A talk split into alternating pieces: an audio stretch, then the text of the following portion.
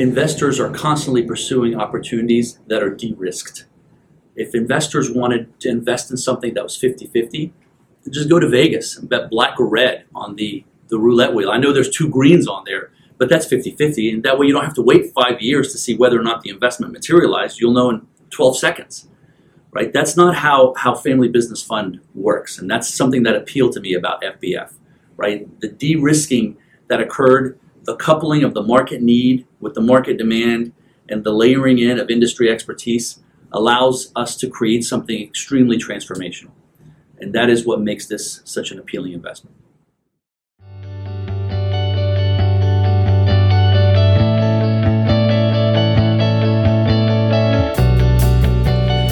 Hello, folks. Douglas Muir, CEO and founder of the Family Business Fund. You are watching today Traditional Investing is Dead. We've been talking about this now for months, just having a great time.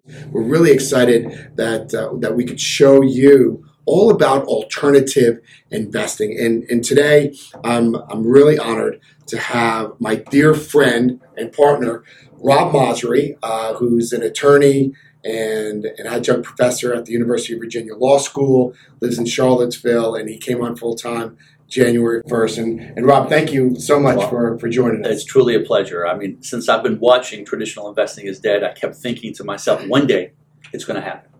One day Doug is going to ask me to be on the podcast. I'm like, when will that day be? And lo and behold, here we are today. You know, Rob um, was our attorney as we started the company in 2019 in April.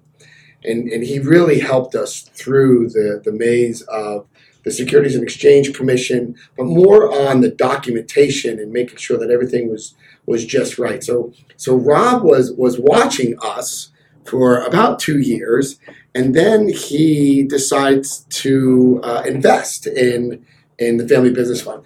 Tell us what was the the event that made you want to come into the family business fund as an investor? Well, you know, it's interesting because as an attorney, you are taught to be risk averse, right? And a lot of people think that in the type of business that I'm in, which is venture capital uh, with entrepreneurs, that entrepreneurs and investors are extremely risky right? This whole concept of nothing ventured, nothing gained, and, and I tell I tell as, as many entrepreneurs as I listen, and certainly certainly investors, that the one thing that you have to do before you present any opportunity to an investor group is have de-risked it. You have to de-risk it. And so if you look at you know great businesses, they did not launch into the business willy-nilly just because they thought they had a good idea. I mean, look, look at Zappos. They wanted to show that they could sell shoes online. That was their primary premise. And what they would do is they would go to the Nordstrom in Union Square, take pictures of their shoe department with the price that was for sale, wait for those shoes to then go to the rack, which is the discount store of Nordstrom. The price would be reduced by 30 or 40%. Then they would list the pictures of those shoes at the original price. And if people bought them, they would then go buy them for the discount. And that 30 or 40% delta was enough for them to cover their expenses, cover the shipping. Because at the end of the day, it wasn't about making money. It was about will people buy shoes on the internet? That was the primary premise. And so I look and I, I share that story with a lot of uh, a lot of people, only because it shows how de-risking happens. Right. So when I look at you, I'm like, what did Doug do over these past two years that I've been watching him? Right. He found that there was a market need married it to a market demand, and added some industry expertise. And when you combine these three things, you really have an opportunity to create something transformational. So when I look at the Family Business Fund, I see that there are three constituents. There's investors, right? How do you make investors happy? How do you de-risk it for them? Well, you tell them, regardless of what happens to the asset that we're going to ultimately invest in, your 15% is safe. We're going to give you 15%, and this is what you're guaranteed. So you don't have to be subject to the volatility that may exist in the marketplace. Uh, the second constituent is going to be how are you getting businesses to want to take advances, right? And this, that's your distribution channel. Because if you are out trying to put feet on the street to market this to small businesses to let them know that this type of funding opportunity is available, it would cost millions. I mean, the investment in, in the marketing and overhead is crazy. So you've identified a distribution channel to get you your ultimate customer and that's extremely successful and it's been working very well. And then finally is the actual underlying business. So, who are the underlying businesses? What value do they see in MCAs, right, in merchant cash advances?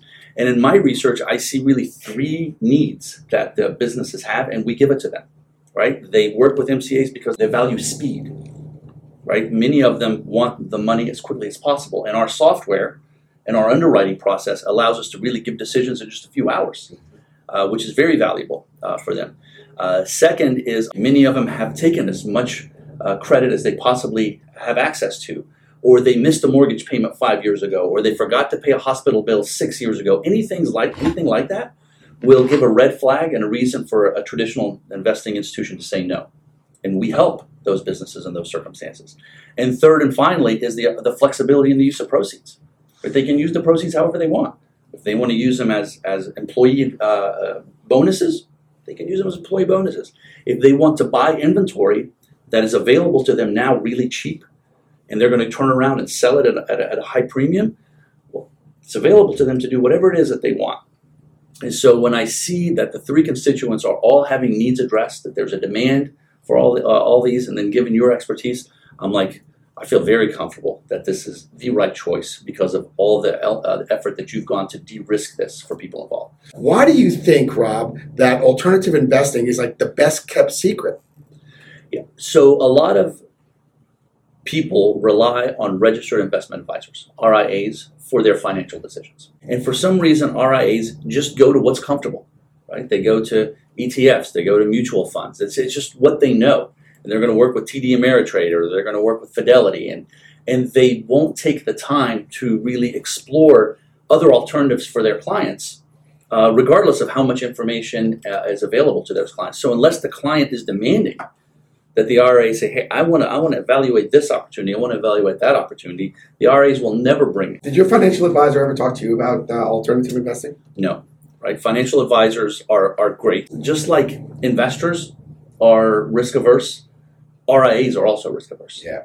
With the market drop, as, as much as the market drop, a lot of people are, are losing their wealth. That's what I wanted to create in alts. So we have so many people out there saying that alternative investing um, investments are not safe. That is just not true. That is not true. We pay 15% no matter what the market does. No matter what the market does. Most alternative investments do. And this is why we do this podcast. What, what do you think about the market drop and the volatility? Well, that's the thing is is it's impossible to predict and impossible to control.